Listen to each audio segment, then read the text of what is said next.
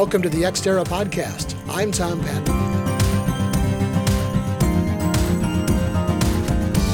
The Exterra mission is to explore and discuss the business of space and its effect on the national and global economy as well as life on Earth. How does what happens in space affect your life every day? That's what we're exploring on the Exterra website as well as on this podcast.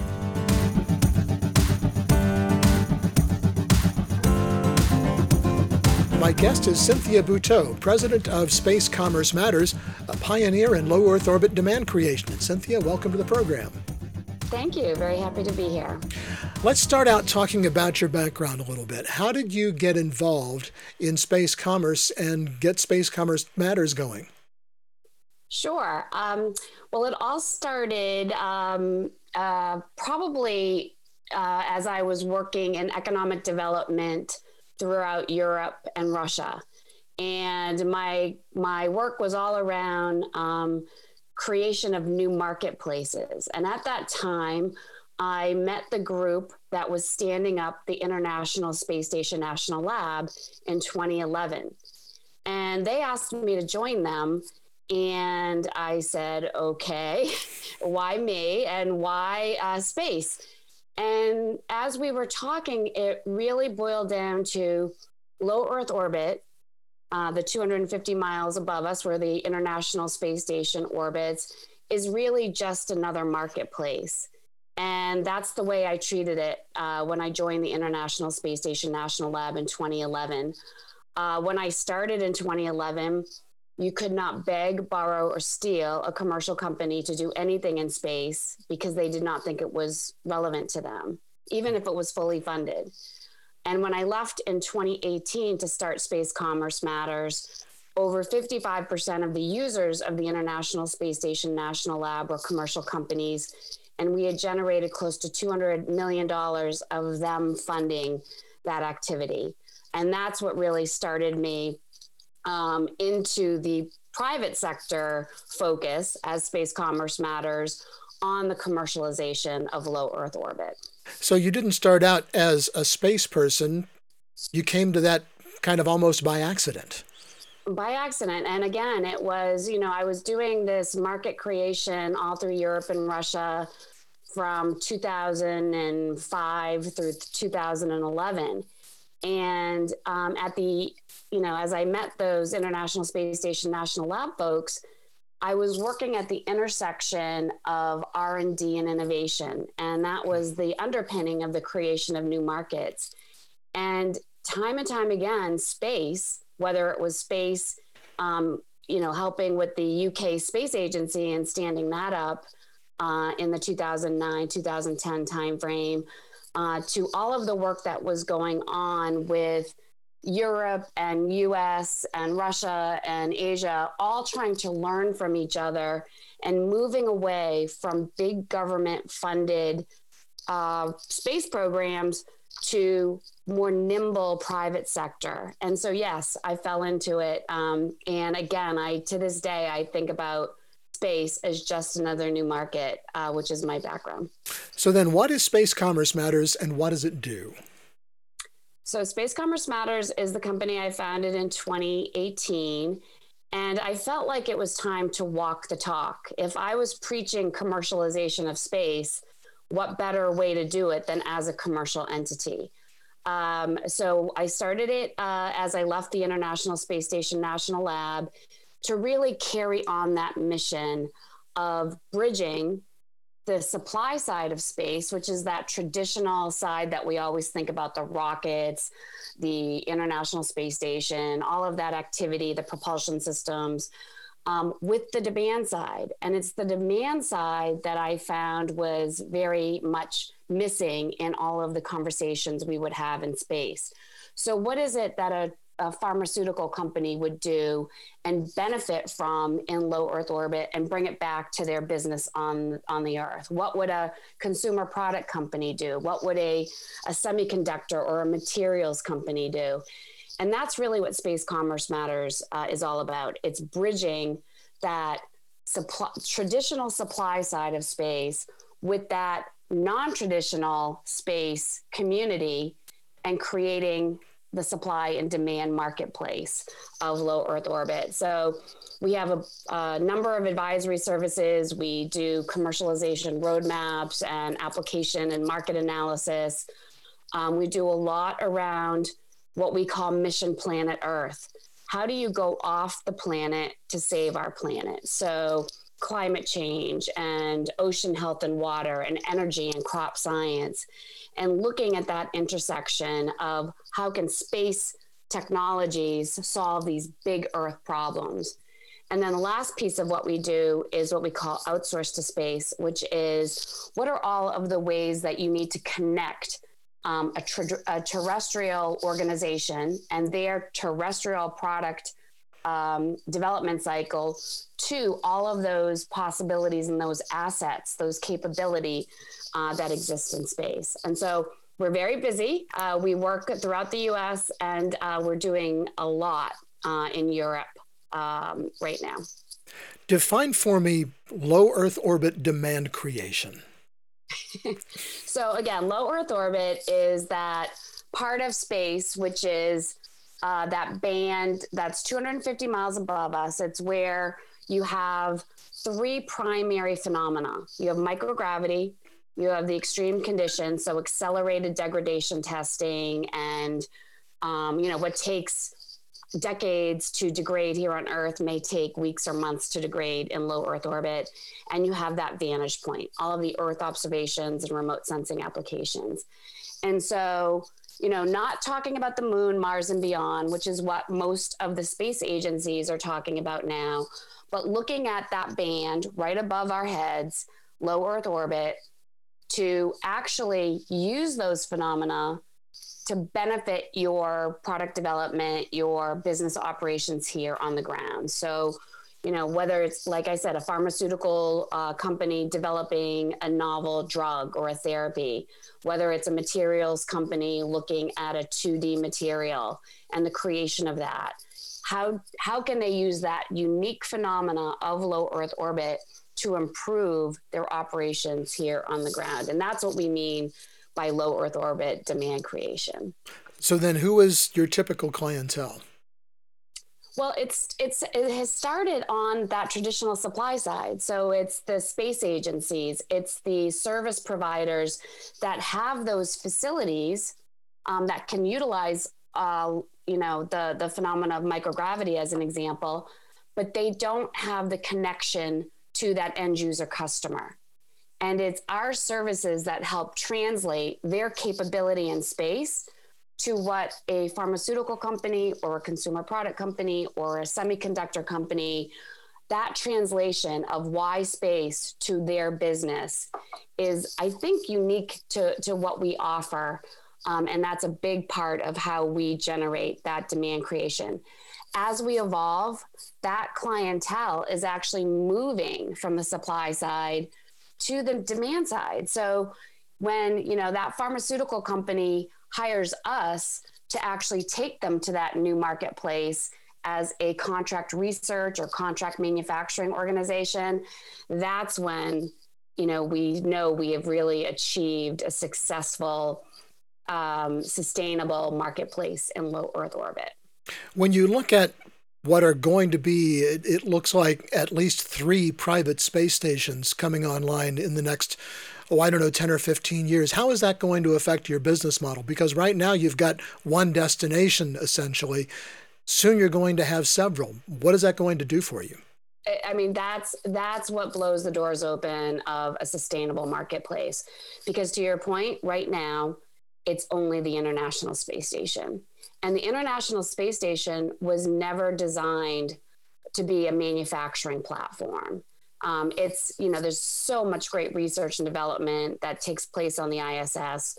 But when you get to that point of commercial manufacturing or commercial production, the ISS is not your platform. So as we see new space stations, new manufacturing uh, platforms, and what we're increasingly seeing is they're not just saying, I'm building a new space platform. What they're saying is, we're building new space factories. And that is what makes it truly game changing. When we can move from a traditional r&d to a manufacturing environment that is when we can have a sustainable uh, low Earth orbit marketplace that doesn't need the government to be the only customer. When you talk about Earth observation, are you talking mostly about humans observing from a space station, or do you work with satellite companies that do Earth observation as well? Yes, and yes. And so, you know, low Earth orbit has a very unique um, uh, vantage point. The International Space Station, as it orbits the Earth every 90 minutes, has a great um, uh, trajectory around the Earth and ability to do all sorts of remote sensing from you know, from every sort of uh, remote sensing and Earth observation um, application possible. And what we typically see is, you know, companies using the International Space Station as a TRL or a test bed to get their remote sensing application to the right levels, to the right um, maturity. And then they will use um, either its constellation of satellites or one satellite to actually deploy their operational mission. But as we just talked about, with the advent of these new platforms um, and new external platforms like Airbus's Bartolomeo platform, which is on the ISS, the ability to conduct ongoing operations with that very unique vantage point is a you know it's a, again it's a game changing opportunity um, and opportunities in that in that whole uh, observation arena. Cynthia, who else is in your organization on your team, and what are their specialties? Uh, well, I my first two uh, partners are are Dr. Molly Mulligan and Dr. Jonathan Volk. Uh, they were with me at the International Space Station National Lab. Um, Molly is a, a, PhD, and her specialty is in life science and that translation of space with life science. She's actually also worked for hardware companies and built hardware that's been used in space. Uh, Dr. Jonathan Volk is on the material uh, science side and um, is very uh, also very uh, deep into the remote sensing and earth, earth observation applications. And so they they came to right to space commerce matters right after leaving the international space station national lab um, as i did. And you know we've been sort of in the trenches. And then um, we also just had a, a, a great um, asset Tony yakobian who is a serial entrepreneur. She's a founder um, and she really is an expert at building technology systems um, that can scale. And so we're working with Tony on a whole range of our outsource to space um, applications. And then we've got an entrepreneur in residence, Jose Sogaldo, who is based in France right now, and he is our gateway into the European marketplace. How did you find standing up a startup company in the space industry, which is still nominally a male dominated business as a woman entrepreneur. Did you find that to be particularly challenging? It is interesting that it is uh, still so male dominated. And, you know, I've done several panels um, in Europe, as a matter of fact, with other females um, and talking about what does it feel like to be a female in, in these areas. And I think, um, you know, from my perspective, I've I always feel like it's important to recognize um, and, and, to give back to women that are trying to to break in because you know I think um, it's easy to take things for granted and not realize that there are differences and there are struggles. I never like to use you know being a woman as either an excuse or getting favoritism as a result of it. So I like to feel like I'm in the trenches just like everybody else is, and we're all fighting the same fight. But I do, I am aware that, you know, that the idea that that it is such a male dominated area means we do have to pay attention and we have to make sure that we're continuing to educate and mentor um, women as they as they're growing in the STEM um, field. Are you finding good acceptance in the industry? Uh, I think so. Uh, maybe we can canvass the the podcast audience. There you go. We'll we'll have a poll. Please do. I don't know. Maybe I'm just blindly unaware of how unpopular I am and how unaccepted I am. well, we're all new at this, so, you know, we may be unpopular as well. I, I don't have any idea. I'm talking with Cynthia Bouthot, president of Space Commerce Matters. Take a moment right now to click on subscribe to be sure you don't miss any of our podcasts, or if you're watching on YouTube, any of the videos from Exterra, the Journal of Space Commerce. Cynthia, talk me through a typical client project. Sure. So, um, say we're starting on the supply side and we're working with a service provider that has a new capability or building a new space factory. They understand the engineering, the technology. They understand the the, the propulsion, how to get things up, um, you know, how to bring things back down. What they don't understand is what does that marketplace look like on the ground? So we will typically start with a an assessment of their technology and we map it to terrestrial application. Uh, we'll then move into a market um, market study saying so say you know you can do interfacial studies and um, uh, uh, um, uh, shelf life, uh, stability type of applications using your new platform. We would then map those into all right, the oil and gas, the chemical industry, the consumer product industry could use your application for, and this is my favorite example, um, mouth feel R&D. I bet you didn't know that every food and beverage company on this planet does extensive research on what does a food or beverage feel like in your mouth? The texture you know uh, how it takes to chew it or, or if you are chewing it or to, to drink it. And so that r&d is a big component of what this food and beverage company does. And it just so happens when you are in microgravity and you have that lack of sedimentation, you have all of these different forces because of the lack of gravity, you're able to really isolate the factors associated with how things feel, the texture. And so there's a big benefit to doing that type of research and development in low Earth orbit.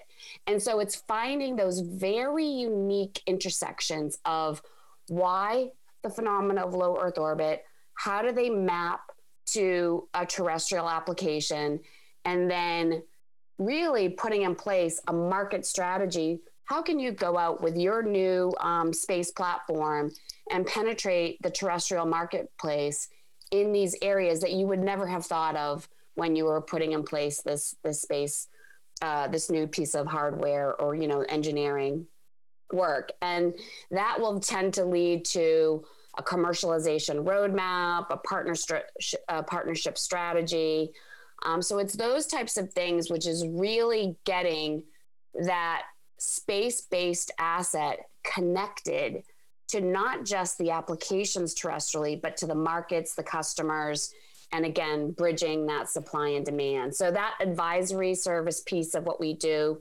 um, is a very big component.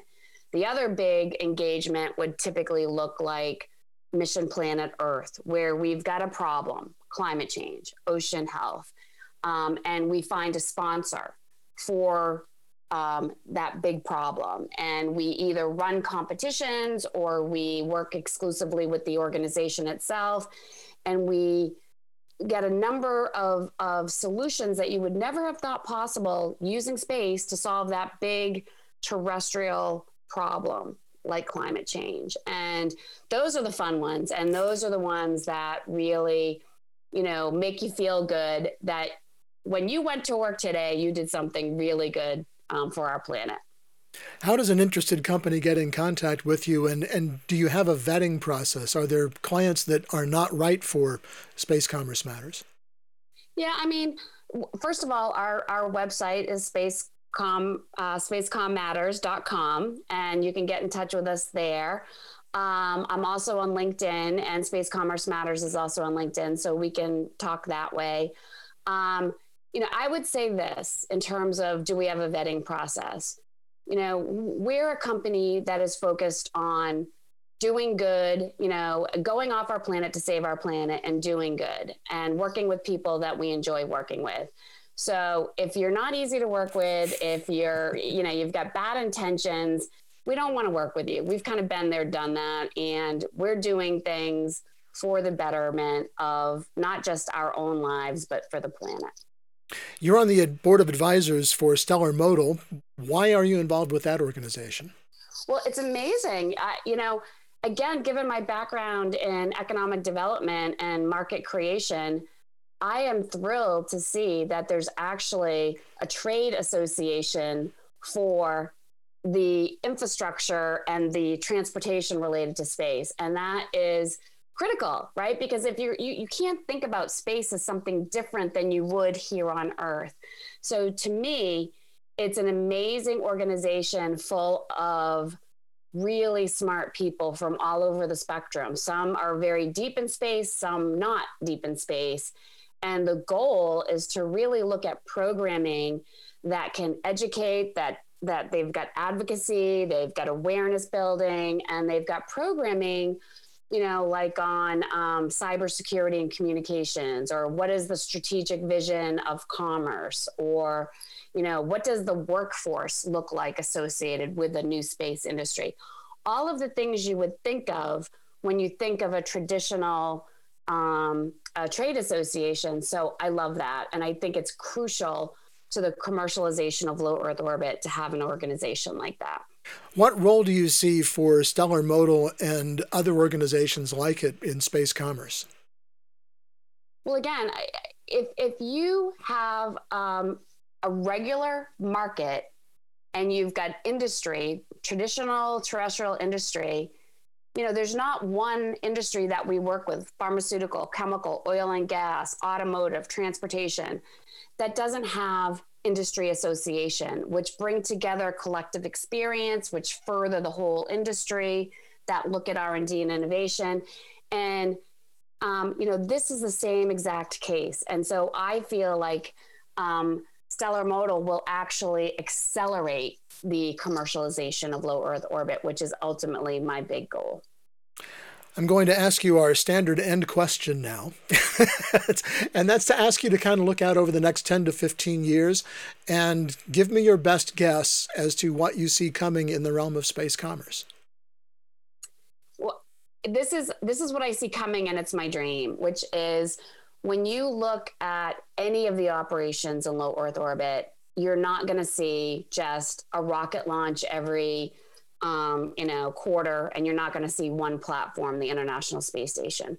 You're going to see a vibrant economy that actually matches a terrestrial product development cycle. And so, say I am a pharmaceutical company and I want to outsource my manufacturing of a certain, um, you know, certain drug, I can look at low Earth orbit and I can see a whole continuum of launches. I can see a whole continuum of platforms so that I am treating low Earth orbit just as I would any other contract research organization. And it's not constrained by transportation, it's not constrained by the number of facilities or assets in space. And I don't think twice about it. I think about going to low Earth orbit just like I think about, you know, doing my outsourced manufacturing uh, 20 miles down the road.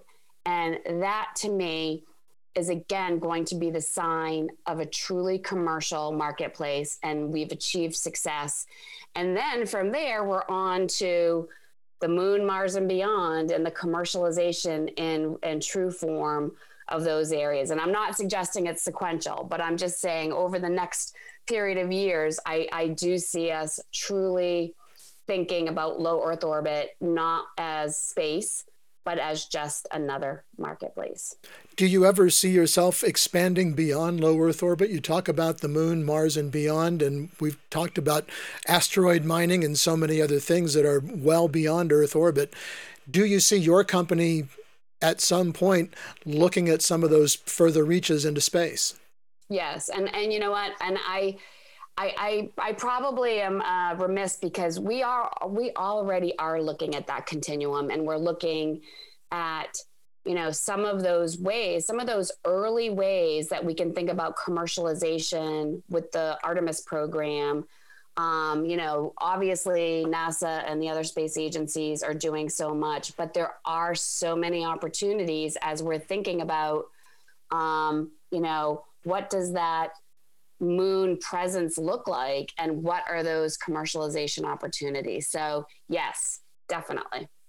Cynthia we're out of time. Thank you so much for joining me on the exterra podcast. Well thank you. I really enjoyed it. Hopefully we can do it again soon. And please get the information. Am i accepted or not well, you're you're okay in my book. Let's just put it that Thank way. Thank you. Thank you. I've been talking with Cynthia Bouthot, president and founder of Space Commerce Matters. And that is going to do it for this edition of the Exterra podcast. Check out our YouTube channel and be sure to click on subscribe so you can stay up to date on developments in space commerce and be notified when we post new videos. You can also get daily space commerce news at exterrajsc.com. And one thing more, be sure to connect with us on LinkedIn and follow us on Twitter at ExterraJSC. Until next time, I'm Tom Patton. Thanks for joining us.